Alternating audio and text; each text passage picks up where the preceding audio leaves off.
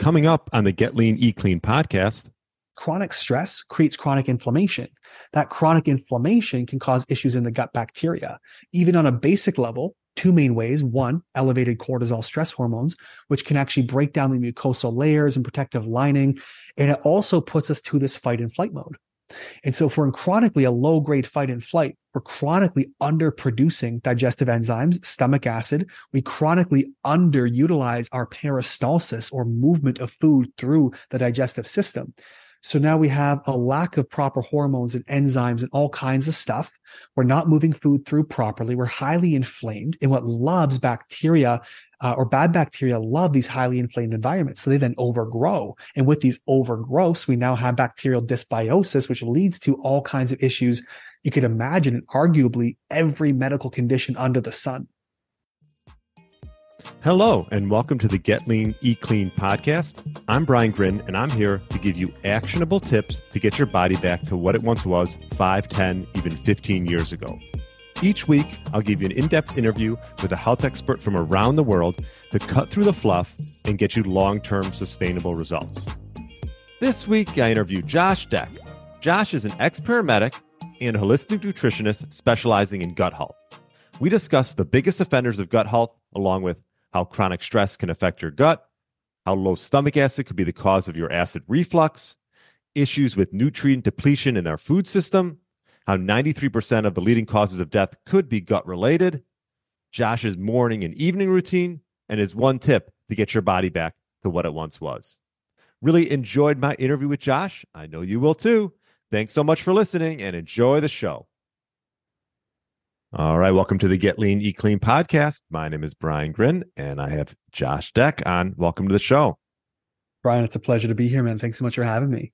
Yeah, great to have you on. Holistic nutritionist, specializing in gut health, and Yes, then ex- an ex paramedic. How long did you do that for? Not long enough.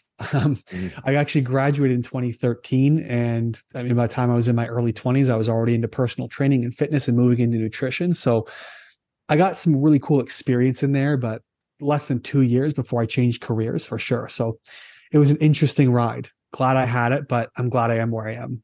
Yeah, and what sort of piqued your interest with gut health? What what led you down that path? it was an interesting process. It was all a bunch of happy accidents. So first things first, you know, I was in personal training and fitness. Well, let's let's go back one more. When I was a paramedic, I realized pretty quickly that it wasn't healthcare. It was more about sick care, right? You pick the same people up for the same conditions, same diseases, same processes, and nobody got better. You're always picking people up to take them to the hospital and they get new medications or an increased dose of the same medications. And by the time you're done with them, they, you know, they end up calling week after week until they stop calling because they're dead. Hmm. And so I didn't want to do sick care. So I ended up changing careers by a bunch of happy accidents, got into fitness. And the first client who came to see me, or one of my first, in my early 20s, I might have been 22, 23. Her name was Lynn. She was 57 years old and she just had a gastric sleeve done. It was a Roux Wise. It took 70% of her, 76% of her stomach, rather. Um, she was on high blood pressure medication. She had 17 pills and insulin for breakfast, nine pills and insulin for bedtime. Um, she slept with a CPAP machine, was on the disability list at work, you know, on and on it went. And so she was 57 when she came to see me. So by about 59, we started working together, or we continued working together rather. She ended up breaking her first world record as a powerlifter in the Raw Federation.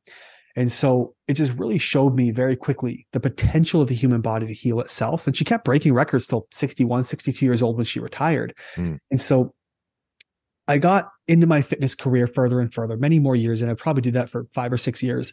And the further I got in, the more stuff I started to see depression, anxiety, skin issues, irritable bowel, and all these things came back. It was all gut. Every time someone got better with their skin or their moods or their sleep or their their their depression, whatever it was, it was always the gut.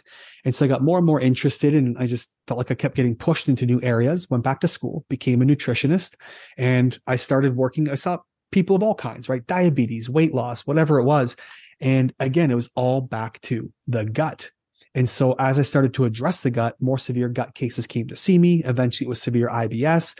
And then one day, my first inflammatory bowel disease, that's Crohn's and colitis, client came to see me and we turned them around in just a couple of weeks. They were feeling better already. After a couple of months, they were in full remission, no more medications needed. And more people came to see me for that. And I thought like these people need help more than anybody else. It's one of the most severe gut diseases on earth is this inflammatory bowel disease. It's debilitating. Imagine having 30 to 50 bowel movements a day full of blood and mucus and pain where you can't even leave the house. Like it just destroys your career, destroys your life and relationships. And so that's really what I fell in love with was helping people get their quality of life back, just coming back from like the pits of, of, of health hell. And that's where I am now. So that's, that's sort of the trajectory of where we started to where we are today. And what would you say some of the biggest offenders are when it comes to gut health? Uh, because it, it just keeps coming up more and more, and it's probably more prevalent now than it was, you know, 20, mm. 30 years ago. Man, it's actually wild if we look at the statistics behind it. You know, irritable bowel is something people can complain about for quite some time. But I look at these as a sliding scale just to give context. If we look at the severity of increase, looking at inflammatory bowel disease, right? It basically starts in two ways. One we have a direct insult. So someone has you know a lyme disease or they have mold infection or something causes an issue with heavy antibiotic use something that changes the gut bacterial profile and leads to inflammation. The second one is wear and tear. So somebody who has minor digestive issues that compound and get worse. And as this breakdown process happens like wearing a pair of shoes without socks right? That blister on the heel rub raw till it bleeds and this progressive nature of it gets worse and worse until it turns to inflammatory bowel disease so to give you an idea of the insults of it, well, I want to get into that. There have been so many things making it worse. But if we go back to 1990, the World Health Organization, the CDC, would estimate that back in 1990, there was give or take one and a half to two million cases globally of inflammatory bowel disease. Today, it's seven million. So over the last 30 years, we're watching this wear and tear. And so if it's not this random disease that falls out of the sky and something that progressively gets worse, we've 5 x our inflammatory bowel disease cases. So the worst of the worst. 72% of Americans complain of gut issues on a regular recurring like weekly basis. Constipation, diarrhea, gas bloat, something. So imagine if it's a wear and tear process that worsens over time, 72% of people are on that slippery slope. So we do have to ask why. What makes it worse? If we go back to the basics, man, I mean, our food is our number one toxic thing we consume it's not only like the junk food we eat, but even where our food comes from, looking at pesticide usage. In the last 30 years, pesticides, the amounts we consume are up two to four times the variety we consume because we have what 17,000 different pesticides allowed in North America. So our variety of pesticide consumption is up more than 19 times and they all kill different things. So we're all killing and destroying our bacteria at rapid rates on top of sugar, which is pro-inflammatory, on top of high stress lifestyles, on top of processed food and packaged foods and things that never existed 100 years ago we didn't have this amount of disease all those years ago. We also didn't have these types of foods or amount of toxins in our food. And I would say those are probably our number one insults. Yeah. And you talk about stress, and you, a lot of times people don't link stress with gut health, but it, it plays quite a role. Maybe explain that a little bit. Mm-hmm. Well, it's pretty simple. I mean, we know it's it's funny because we go, well, stress is bad, but we we don't really take the opposite side, which is like joy, peace, and happiness as being actually health benefit. but looking at stress, I mean, I know a lot of guys will pull it back to the caveman days, but I use that as an extreme example, just illustrate how different our lives are. Back then, right? It's tribal warfare from time to time. It's getting up and finding your food, going hunting, and maybe running from the occasional predator to your back home and safe in your village. That was really the only acute stresses we had. But today, we're all chronically stressed, right? You're at a gas station, somebody comes in, somebody's holding a gun, there's robberies, you know, gas prices are going up, food is going up, you are stuck in traffic at work, you hate your boss, you're working late nights, working from home, we're inundated with social media all the time. Like there's just so much shit, so much crime, so much chronic stress, so much daily stress, household stress. And I'm not just talking psychological stress. I want to pull that layer one back further because we often look at stress go, well, I'm, I'm angry, I'm sad. There are more stressors than that. We have to look at other things that basically require your body to use excess resources. That's going to be a stressor. Technically, digesting your food requires excess energy is a stressor. Going to the gym is a stressor. And so we're on all the time. We're nonstop. We're moving. We're going. We're doing new things, engaging with friends, not sleeping, up late, on our phones our sleep is disrupted constantly. We're, we're getting, I think Mollie Eastman says we're getting a hundred times less light during the day as we need to regulate our circadian rhythm and a hundred times too much light at nighttime through blue lights and TVs and phones. So we're not even sleeping and recovering from all this stress. And those between our food and our choices and chronic stress lifestyle, these are the biggest stresses we have. And what they do is this chronic stress creates chronic inflammation. That chronic inflammation can cause issues in the gut bacteria. Even on a basic level, two main ways. One, elevated cortisol stress hormones, which can actually break down the mucosal layers and protective lining. And it also puts us to this fight and flight mode. And so if we're in chronically a low grade fight and flight, we're chronically underproducing digestive enzymes, stomach acid. We chronically underutilize our peristalsis or movement of food through the digestive system. So now we have a lack of proper hormones and enzymes and all kinds of stuff. We're not moving food through properly. We're highly inflamed. And what loves bacteria uh, or bad bacteria love these highly inflamed environments. So they then overgrow. And with these overgrowths, we now have bacterial dysbiosis, which leads to all kinds of issues you could imagine, and arguably every medical condition under the sun. When you take on a client, do you do any type of testing? Um, I know there's like, you know, these GI maps and things mm-hmm. like that. Um, uh, what what type of testing do you, do you do to to you know because it could be sort of a complicated thing the gut, and mm-hmm. it's like which where should someone start? Well, it's really tricky. I mean, obviously, you know if if you've got a house that's on fire and it's a gas leak, turn off the gas. That's number one, right? Like obviously start with just fixing the basic stuff so you're not right. eating and drinking and doing all the things causing the issue. But if we want to go back and figure out GI mapping is great. But we have to understand gut bacteria. And so, just as some context for the audience, like your gut microbiome is this ecosystem composed about 100 trillion bacteria all living inside of your digestive tract, most of which are in your large intestine. And they all live there and perform functions. Everything, I argue they're more important than your DNA. They integrate with every aspect, every cell, every process, every fiber of your being. They help detoxify, balance hormones. They produce vitamins. They alter genetic expression. Like there's so much that they do. And so if we have this gut bacteria, it's a very complex ecosystem composed of about 20 million, give or take. We'll say um, 2,000 to 3,000 species, upwards of 7,000 different strains of these different species. Multiply it out, you got 20 million different bacterial genus, we'll say, or genetic um, bacterial pieces. And so a GI map might measure 50 to 100. So it's a grain of sand on a beach. So a lot of people disregard and say they're not good or not useful. They are fantastic for what they're fantastic for, just like every tool in medicine. And they're very specific because we just don't have the technology yet to measure 20 million different bacteria. Right. right? So GI mapping is great to measure your gut bacteria. Is it high? Is it low? What's in balance? What's out of balance?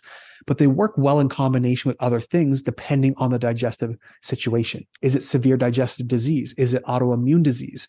What caused the inflammation? Are you dealing with mold toxicity? Then we get into organic acid testing and blood labs and histories and like where do you live and geolocation because it all matters on what's going on to take a history to figure out the breakdown. And so I realize it sounds like a lot. We're kind of getting off track. It's a bit of a tangent, but the moral of that being, tracking down the root of digestive issues is very complex. And the testing we use, be it digestive testing, GI mapping, organic acids, or others, really comes down to the history of the individual. And so this is where I'll tell people like ask a professional. You know, we often ask what's the, what's the thing I can take? What's a silver bullet? Is which probiotic is best? It doesn't matter because it's not best for everyone if I'm taking a probiotic or or something like that that I already have too much of in my system, I'm making right. it worse. Right. You could have a gut issue because you're low on that probiotic and you take it and it makes you better. So we have to be very careful of how we approach these things. Yeah, I mean, you know, that's it's obviously um where am I going? Nutraceuticals, things like probiotics are are big and they're on the market and expensive. And it's like, well, I think people should maybe take a step back before they just buy a probi- probiotic and think that they're like healing their gut. Um, what about low stomach acid? How is that sort of wrecking the gut? And what can people do to sort of get stomach acid up? Think that's an interesting question. Now, if we look at low stomach acid, what it does and what it causes, symptomatically, you'll be bloated, you'll have indigestion.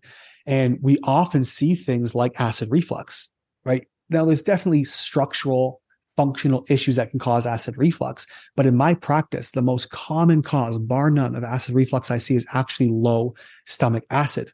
And that's because the sphincters above and below the stomach, they're both pH and pressure sensitive. So you need the acidity from the acid and the fluid volume of that acid volumetrically to keep those sphincters closed. And so if you're low on acid because you're high stress, you'll be in that fight or flight. So you're not producing. So you're going to have low stomach acid, which means you're going to have all kinds of bacteria coming in. Now, the entry to the GI tract is the mouth. The exit is the back door, right? So that's your beginning and end what comes in the mouth comes into the stomach. And if you don't have enough acidity through the stomach to kill things off, bacteria on your food, biting your fingernails, um, you know, picking a pen up off your desk and putting it in your mouth and chewing on it at work, like all these things introduce bacteria. And that stomach acid is kind of a, um, a gateway where some things survive, some things don't. So if you have low stomach acid, you're introducing pathogenic, potentially pathogenic or dangerous bacteria to your gut and your ecosystem, this very delicate ecosystem inside your body. But not only that, we have other bacteria that can overgrow inside the stomach. Most commonly, we'll see like H. pylori is mm-hmm. another one people test for, loves the presence of low stomach acid, which can cause issues. It can reside in the mouth and it got, again, infect the whole GI tract and cause issues there. And then we look at other things. You're not breaking down digesting food. So if you don't have stomach acid, you're not extracting iron very well from your food, for example. So you're going to be low on that. You might be anemic. And so it's just this cascade of events that set off. And so people who have acid reflux and take antacids might actually be pouring gasoline on that fire because you already have low acid. So you're refluxing. So you're taking an antacid to suppress it even further feeding into this issue of low acid, which mm-hmm. feeds digestive issues, causes this bacterial dysbiosis or imbalance in gut bacteria, which again feeds these other problems. So it becomes very incestuous and it becomes a self perpetuating prophecy, really, of guaranteed digestive issues. Yeah. And I'm sure t- a lot of people live with these issues for so long and until they end up, you know, trying to address them with a pill, which probably won't maybe it'll just mask the symptom and they don't necessarily get like you mentioned to the root cause. Um would you say that like you know there's a a lot of restrictive diets now right? We have like carnivore we have obviously we have fasting and things like that. Um and i i always i've had some individuals on my podcast you know jay feldman we've talked about in the past where you know something like fasting has been beneficial for people because it's so restrictive in the fact that the the individual's gut it allows the gut to actually heal. Um, mm. Do you think that is part of the reason why these people are getting such positive benefits from some of these restrictive diets? Is the fact that they, they don't have to deal with these gut stressors that they've potentially been eat, eating for a lot of their lives? It's actually a very good question, you know, because if we look at what is introduced into the gut, oftentimes in any kind of healing process, any sickness, really, we're like, what can I add? What's the pill I can take? What's a supplement I can take? What's the foods I should eat? We're always looking to add, but very rarely do we take away. And I think that's a great point of view on that is a lot of people getting better be it bacterial issues or toxicity, whatever it is, by reducing the foods. Number one, you're reducing the chance of having some kind of inflammatory reaction, right? If you have a sensitivity, you have elevated IgGs, which are, are fleeting and temporary. Um, but if you have these things causing problems that you don't know, even these low grade inflammatory responses, look at carnivore. For example, you cut out all potential for pesticides except for what maybe the animals eat, unless you're grass fed, grass finished organic, in which case it's the best you could possibly get, the cleanest you could possibly get. You're reducing any kind of fermentable carbohydrates or fibers your bacteria could be eating and overgrowing and producing byproducts with. So we look at these reduction and if there's fungus like candida, you're no longer feeding them sugars and starches so they can't grow anyway. So the elimination not only has the benefit of reduction of what you're adding, but a lot of the benefits you can be getting from what you're no longer feeding which you're no longer perpetuating overgrowth. And then, of course, I'm a big advocate for animal based diets. It's the most bioavailable uh, proteins and sources and heme iron, all these things that we can get are the most bioavailable. And so now we're taking in better nutrient sources, more bioavailable nutrients. We're reducing the risk of intaking potential toxins and pathogens and we're no longer feeding our potential overgrowth of other issues, which is why definitely I think a lot of people have benefits from carnivore is because of the reduction, number one. But number two, we're giving your body what it needs so it can then build back. You know, there are studies that'll suggest, I'll tell you, Brian, it's, it's pretty bizarre. We look at our food because some studies will suggest there was one back in, I think, 2005 or somewhere in there, University of Texas studied the nutrient depletion in our food. And they found some information suggesting that our food, for example, is anywhere from 30 to like 800 times more depleted on nutrients. Some suggesting you could eat eight oranges today to get the same vitamin process or the same vitamin amounts you would have gotten from your great grandmother's oranges from single orange 200 years ago. And so looking at this stuff, we can see we're already depleted on nutrients. We're not getting enough from our food because our soil is tilled, it's overgrown. We don't rotate crops, we don't get cover crops, there's no biogeochemical cycling right? So food doesn't fall off a tree, rot on the ground, grass will grow, cow eats the grass, we eat the cow. We're not getting that. And so all these nutrients are depleted. And so by eating animals who already act as a filter, who already take all those nutrients up as best they can and really condense them into meat and fat cells, we're now consuming that. So there are so many benefits in this regard. Now, that being said, I'm also not against plants per se. There's argument can be made, of course, very, very viable arguments for a plant based or an animal based diet. So I go intuitively based on what people understand and how their body feels and what they need and where deficiencies are. But it is a really interesting concept to bring up. Are they getting better because of the food, what they're adding, or because of what they're removing, or is it a bit of both? And I would venture to say it's the latter for sure. Yeah. And um, are there certain types of like supplements that you lean towards when it comes to benefiting gut health? I know there might not, might not be a universal one, right? It probably depends on the individual, sure. but are there sort of your, you have some go tos when it comes to any type of supplement? Uh, you know what I do? And the first thing is you want to give your body its building blocks. So people often ask, what's the thing I can take? And nobody really likes these answers because they're so basic. We always want things that are more complicated, more exciting. It's got to be a sexy new supplement or a sexy new this and that. And so my basic thing heavy dosings of basic multivitamins like methylated and high quality vitamins. I don't like tablets. I go to capsules or powders for sure. They're more easily absorbed. But I go to high doses of vitamins, high doses of minerals, basic fatty acids. Like, I don't care if you're consuming nice olive oils or coconut oils or flax or MCT, get some nice short chain fatty acids and, and oils and fats you can break down. And even at that point, again, a good vitamin D3, K2 because these are some of the basic building blocks most of us are deficient in. So we always want a sexy supplement that has this great benefit, helps burn fat, helps balance the gut, helps decrease inflammation. But why are you inflamed? Most of the time, yes, you're sick or there's a process or an insult causing inflammation like mold or bacteria and toxins. But on the other hand, your body doesn't have enough firemen to put out the fires. And what are firemen? They're basic building blocks. It's your vitamins, your minerals, your water, your macros, your fats, your proteins, getting these in high quality without the toxins, which are more fire.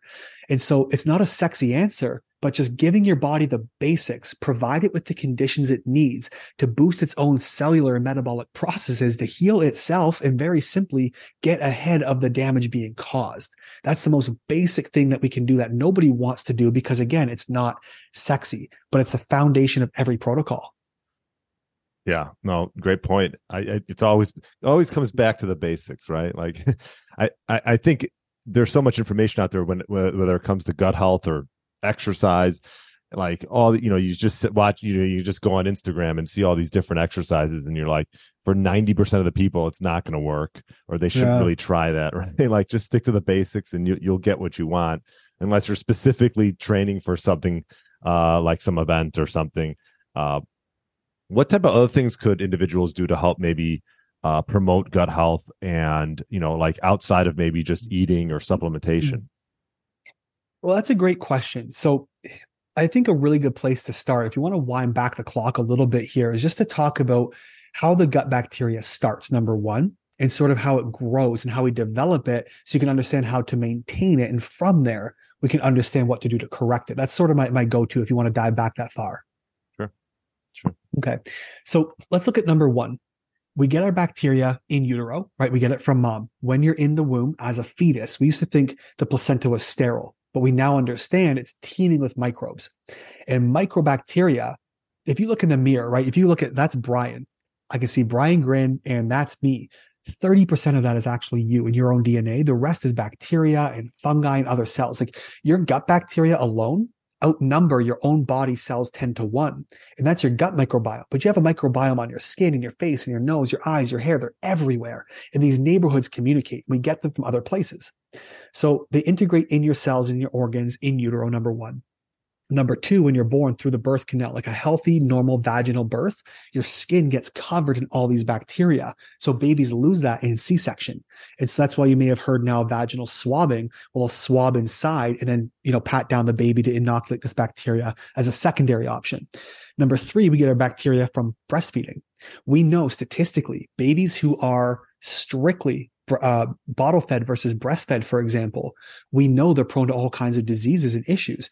So infants not breastfeeding, we get inf- infectious uh, morbidity rather is one thing we see increasing huge. Um, elevated risk of childhood obesity, type 1, type 2 diabetes, leukemia, SIDS, babies who strictly breastfeed or strictly bottle feed as opposed to breastfeed are twice as likely to die from SIDS, which is sudden infant death syndrome. So we see a lot of health complications immediately from not breastfeeding. And that's largely due to the proper nutrients. They're highly anti-inflammatory. Um, babies can gain pounds of weight in the first, you know, month. And just like a cow? It'll grow like 100 pounds in its first, you know, month or two of, of life. Mm-hmm. And so we have all these probiotics, all these prebiotics, all these fatty acids, all these proteins and vitamins that come from breast milk. And it lines the turf like this colostrum the first three days is a beautiful thick turf the baby gets. And now this bacteria starts to develop like seeding a meadow. Now, if you have a meadow that's newly seeded, it's fresh dirt, fresh grass, it'll grow bugs start to come in, new insects, new small, get rodents and stuff that come in and start creating this ecosystem. And that's a beautiful way to eventually, over years, grow a rainforest. And that's how much, very much how our gut bacteria starts to grow. From early on, we develop this gut bacteria and it seeds and grows as we reinoculate. So eating new foods, experiencing new things, kids putting their fingers in their mouths, getting new bacteria into the system, reinoculate you to give you a new introduction of life to your meadow, to your ecosystem, which creates diversity, which creates resilience. The problem is a lot of us miss these basic stages in life. We're born via C-section now. We're three, four times more C-section rates than we were 30 years ago. Um, breastfeeding is on the decline. We want to see more of that. And so kids are sick to begin with. So they already have low diversity. Then we go in and use antibiotics for the flu, which doesn't make any sense. We go in and eat junk food, fried food, sugars, which feed to bacterial imbalances, which cause more issues, which we then see developing sicker and sicker bodies. And so now we have people who are sick because their ecosystems are not diverse. They don't have the immune system. 70 to 90% of your immune system is cultivated inside your gut by these bacteria and by your lymphatics. And so if we don't have this healthy layer built from childhood, we're at a deficit. So what do we do? Number one, eat more foods, but eat a variety of foods. We have to eat healthy foods, of course. That's an obvious answer. We know inflammatory foods, fried foods, junk foods cause these issues inside bodies. They create inflammation and destroy bacteria, feeding bad bacteria, feeding illness. And so if we peel these layers back, like what can I do as an adult who was C-section and bottle fed? Well, number one, we can get you on some basic probiotics, even though we've not tested, like we talked about the GI map. If you're at a deficit of taking lots of antibiotics, it's probably a good chance a probiotic broad spectrum is going to be okay. Right. If you take it and you feel worse, give it a couple of days. If you start to feel better, it's doing its job. If not, cut it back, right? And go get some testing done. Um, on the other hand, yeah, get a GI map done so you can see what you're lacking and we can actually see what your body needs in its community to start reintroducing at least a hundred or so we can actionably change. And again, get outside, get in nature, get dirty. We know by measuring gut bacteria, the best diversity correlates to the best health. And those with the best diversity are those who live in nature and work on a farm. They're engaging with other animals. They're in the dirt. They're eating food right out of the ground. Those with the worst don't have pets. They live in high rise buildings. They're in the city. They eat fast food and they don't get outside and get in nature and get fresh air. So we basically do the opposite of modern lifestyle today and get to as close to like the farmer's lifestyle as you can, eating a variety, travel, try new foods. Those are the best things we can do to introduce new bacteria, to build diversity, to build our biomes, which eventually and again directly will build our health, our defense mechanisms, and our immune systems. Interesting. Uh, question: Is there anything you've changed your mind about since starting uh you know as a holistic nutritionist and gut specialist like through the years is there something you've changed your mind on? I love that question. So much. And i honestly i change my mind every week something new mm-hmm. comes up that plants a seed that one day will turn. I was raised through my my professional career on the conventional plant-based diet. Very little meat very little red meat eat more plants eat more vegetation. And the more I get involved with these doctors and learn about the animal based lifestyles, the more I've swayed to that. I've actually moved myself. I'm not full carnivore, but I'm very animal based. I eat a lot of red meat. I eat a lot of butter. And my mental clarity, I used to have severe ADHD. I was actually diagnosed moderate to severe. I was on Vyvanse and all kinds, had gut issues, and those all went away. Like I was fine. I was following the traditional diet that I was taught in school, and my gut, as a nutritionist specializing in gut, kept getting worse. Mm-hmm. I wasn't given the answers. it was when I went to animal based, I had all these extra benefits. My ADHD, you wouldn't know it unless you live with me and you're my wife and see me leaving socks on the floor, doors open and stuff. But outside of that, I'm 95% better. My clients I work with, again, in severe gut disease, I specialize in IBD, which is your Crohn's and colitis and they get the best benefits nine out of 10 from an animal based diet. And even going back to the 1800s, we have documented cases of Crohn's disease being cured by carnivore diet. So I'd say that's the biggest thing I've changed my mind on. And of all the things that we can possibly do, obviously nutrition is the biggest and just having a broader understanding. And this is where we run into a lot. There's a lot of extremes on both sides. I, notice there seems to be, uh, not to bring in politics, but it seems to be political and personality alignments with certain types of protocols. I tend to find vegans to be a lot more extreme. I've had people compare me to Hitler, saying that it's worse than the Holocaust, the amount of kill uh, cows that we kill. Oh I'm like, it doesn't even make sense. Or that, you know, so we have these extremes left and right. And we see them in diets. And the most chill, relaxed people I see are the people like, yeah, man, I run a farm. I eat a lot of meat and my health is great. Those who I find are on the extreme ideology tend to be a bit more angry and ironically more stressed, which ironically creates more stress issues, which burns through more nutrients, which they're not getting from their plant based diets. So it just is again a self fulfilling prophecy. And so eh, it's a very complicated thing. But I guess what I'm getting at here is as practitioners and even students of the craft, whether or not a practitioner or just someone who is a citizen scientist, we have to be open minded. We have to understand that there's other opinions out there that if we just shut up and learn something, we can actually make some really cool changes. It's when I took away and I started stepping back from my conventional education of plant based and more plants and more vegetables and less meat. That's what I was taught because I was able to step back and say, what if? What if I just try this? What if I just understand? What if I just try to take a nugget? I'll go to a whole weekend conference, pull out three nuggets, but those plant a seed that later in my career turns into a beautiful tree producing fruit that I'm now helping people reverse chronic disease that Western medicine says they'll live with for life. And in months and weeks, they're completely reversed because we're open minded. Science is always changing. And if we're not even willing to step back, like, yeah, maybe there was a time when plant based diets were better. I don't know. Most of the vegetables we have today are GMO or modified for higher crop yields. And so biologically, they're not even the same. There may have been a time when plant based diets were the best, but looking at our food now, looking at our pesticides now, looking at the diseases, the the modification and overgrowth of crops and how it changes their biology. That's going to change at some point. Maybe it's not now, maybe it is. And we just have to look at the science objectively, try it in clinical trials, try them and take all the variables out and see what is actually working. But then we have to again we're, we're going against medical bias and agendas and political agendas and things get very muddy and very messy. So that's my that's my two cents. Okay. So to some you you've you've gone more meat based since you started. Yes, was there anything else that you've changed your mind on? I would say that's the biggest thing. Okay.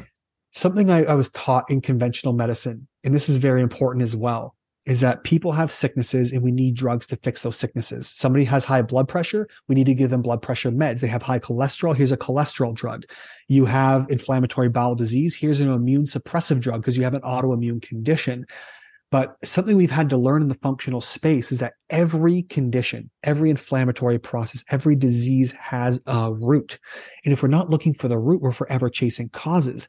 And even in my circle, working in the integrative medicine approach, there are even many doctors, and I'm I'm taking the median ground to say there are a lot of cases of chronic disease or diagnosed autoimmune. I don't even care if it's IBD, maybe it's lupus or MS. We look at these diseases and go, well, there's nothing we can do. We have to understand that autoimmune disease and the severity of any breakdown process, even just like bloat and acid reflux getting worse to the spectrum of severity of uh, autoimmune inflammatory bowel disease, it's a dial that turns up and turns down. We have a lot of control, even if it's autoimmune and genetic. autoimmune disease 25% at most is genetic, which means we have control over 75% of this volume knob. Do we turn it up, turn it down? But we just accept what our doctors tell us and go, well, it's autoimmune. Food doesn't matter. It doesn't create the disease. So therefore they think it doesn't affect the disease. We'll take these drugs and hope for the best. And so we have to be open minded to that as well. And I've learned that throughout my medical career that if we can understand it's not just one answer, science is evolving. Other people, honestly, I find that people who are shut down the most, who are shamed the most, who are told they're quacks and they're crazy, anywhere from 30 to 50 years, they're going to be right. And so that's right. what I've learned as well. Yeah. You know, look at functional dentists. Um, people, they, they were 50 years ago, they're talking about mercury and mercury fillings and root canals being a problem. And now we know that they're a problem, but there's still behind, there was 200 and some thousand dentists. Did you ever see that documentary Root Cause on Netflix? I don't. I have not seen that yet. No.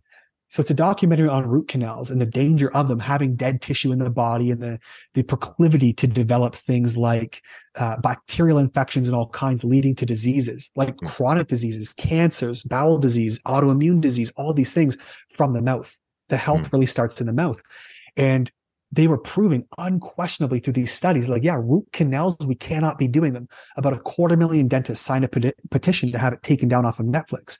Why? Their practice is based on root canals. Otherwise, if we go back and say, yeah, mercury fillings are a problem, if we go back and say root canals are a problem, now we're open to litigation and lawsuits, loss of career, loss of finances and funds, and your whole practice could go under and people are personally defensive. And so you have to understand there's more to the agenda behind it than maybe politics or preference or whatever. It's people's livelihoods that might be pushing their opinions to try to crush legitimate science. And it's a very dangerous place to be in 2023 when we're just trying to get people healthy. Yeah. Do you have any like uh patient stories that um you know either recent or over the years that that uh you know maybe people can relate to uh, whether was, they had ibs or whatever they had and, and, and, they were able to get out of that? Yeah well let's go broad spectrum here. I'll, I'll use ibd because that's what i specialize in. I've seen the craziest turnarounds. Um, the, that example I used earlier, Lynn at 57 years old, 26 pills a day, insulin, disability, the works, two years, and she's breaking world records and has no medications and she's sleeping just fine. So we can see that extreme on the health side, but looking at chronic disease. So I got clients all the time, and I can use their names because they're public information. It's available on the website. Um, this fella came in to see me named Louis, and we started working together. He had inflammatory bowel disease, tried all the drugs, biologics. Doctor had him on all kinds of stuff. He wasn't getting better. 16 years, 17 years, he dealt with this process. In just 90 days, he was completely reversed. He had a little relapse, but now we're six months, seven months post, and he had never felt better. Mm. Um, his symptoms are completely gone. No longer needs meds. He's eating more free. He's not eating like you know pizza and French fries, but he's able to eat a variety of all the health foods with no issues. Uh, he's never felt better. He's gained his weight again. His energy's back. He's a plumber. He's able to go back to work and do his thing again. And it took us about six months. On the other hand, Karen, she sings from the rooftops. Another one, 16 years of IBD, all the drugs, all the biologics, all the autoimmune suppressants, all the things, all the diets that her doctor could give her, all the supplements under the sun. Eight different doctors went to the Mayo Clinic. Three doctors told her food doesn't matter. There's nothing you can do about this. It just is what it is, but we can cut out your colon. We think you're ready for surgery. She said no. We started working together. Sometimes it's this easy. Louis took six months. For her, three weeks. Within the first three days, her symptoms were reduced from 50 bowel movements a day to five and six. Within three weeks, she was down to three and four bowel movements a day with no pain, no nothing. The crux of hers was a lot of digestive issues related to stress, overtaxing, and undernourishment. We reduced her stress, got her to relax, take some time off, got in the sun, gave her body basic vitamins and minerals so it could repair really? itself, and boom, she snapped back from what she was told was an autoimmune disease. And so the moral of this story, these are two great cases. One, six months is pretty typical to get somebody fully reversed. He had a bunch of digestive issues, a bunch of insufficiencies. We had some bacterial overgrowth from antibiotics. So there's overgrowth and depletion.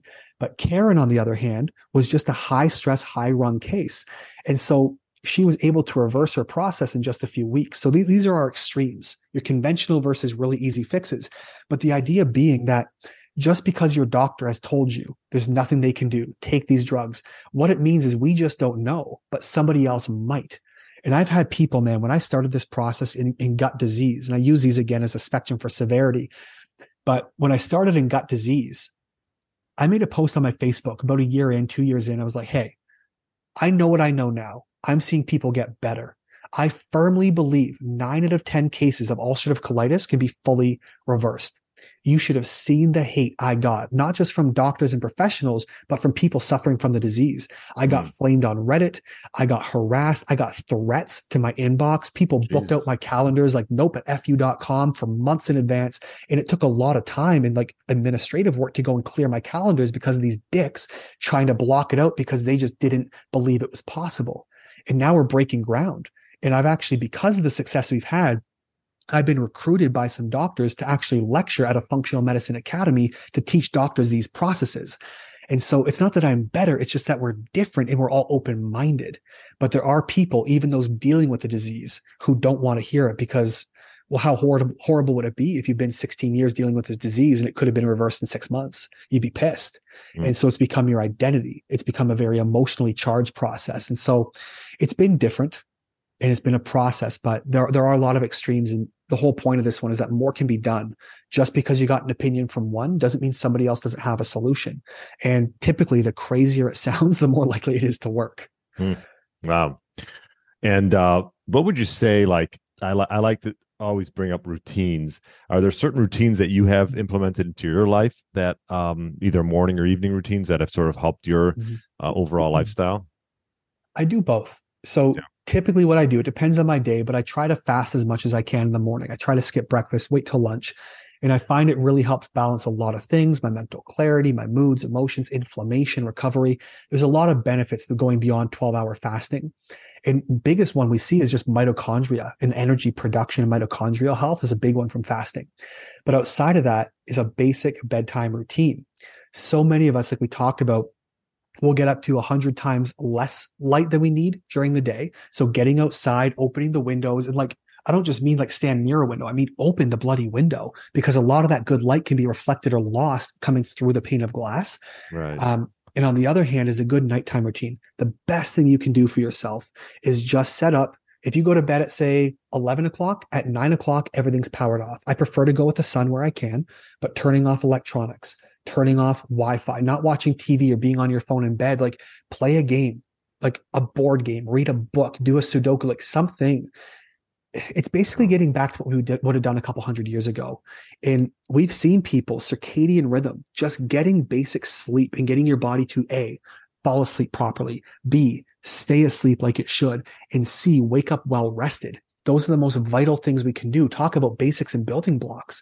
We don't want to take vitamins and minerals because it's not sexy. We don't want to sleep because it's all about hustle culture and I'm going to work late and I'm going to pull all nighters because my friends will be proud of me. Well, as a practitioner, I'll be proud of you if you sleep and get well rested because it's the best thing you can do. So that routine would look like stop eating two to three hours before bed an hour and a half minimum up to three hours before bed. Electronics and artificial lighting is off. I don't care if you're walking around your house in bloody candlelight, like take it to that extreme, light a candle and use that because that infrared light is better for you than the blue light from your phone. Even with blue light blockers and blue light filters, it's not the same. It's an artificialized version. And then just try to wind down, do something different, read a book, concentrate on something that interests your mind without stimulating the circadian rhythm and, and changing that through blue light and other processes. And those are the easiest things we can do your gut and digestive system is directly connected to your sleep wake cycle. That's why eating before bed, you're not going to digest well. You're also not going to detox well. Heavy detoxing happens at nighttime and it's going to mess up your circadian rhythm. So you're not going to sleep, wake up rested, or have a good quality sleep while you are asleep.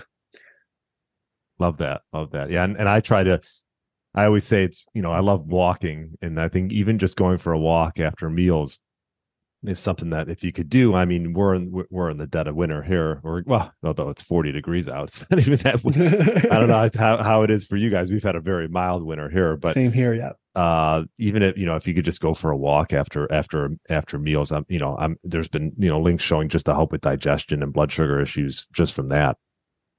Oh, huge. Just getting to move, you yeah. know, having nice balanced meals. Again, I'm more animal based, so I do eat a lot of fatty red meat. Um, I will cover it in butter and dip it in like water buffalo yogurt, which is really lovely. I can't have cow dairy. Um, but I'm actually advocating here. Another thing I'm learning is about raw milk. Um, I'm actually going to be getting myself some because we've been told raw milk is the worst, but the raw milk community strongly disagrees. And looking at how our food is even produced, you know, yeah. looking at 60 different enzymes in milk to help you digest and break things down and benefits, you get about 10% of that in pasteurized milk. So there's a lot of variables. Try different foods, try different things. Don't be afraid to try what seems more extreme right now because you might fall in love with it. And that's really all it is. Well, this was great, Josh. Uh, where's the best place for people to find you? Easiest place to get a hold of me is through my website. I have a podcast called Reversable, the Ultimate Gut Health Podcast. It's actually spelled reverse able, A B L E, the Ultimate Gut Health Podcast. And you can reach me through there. My website is reversablepod.com.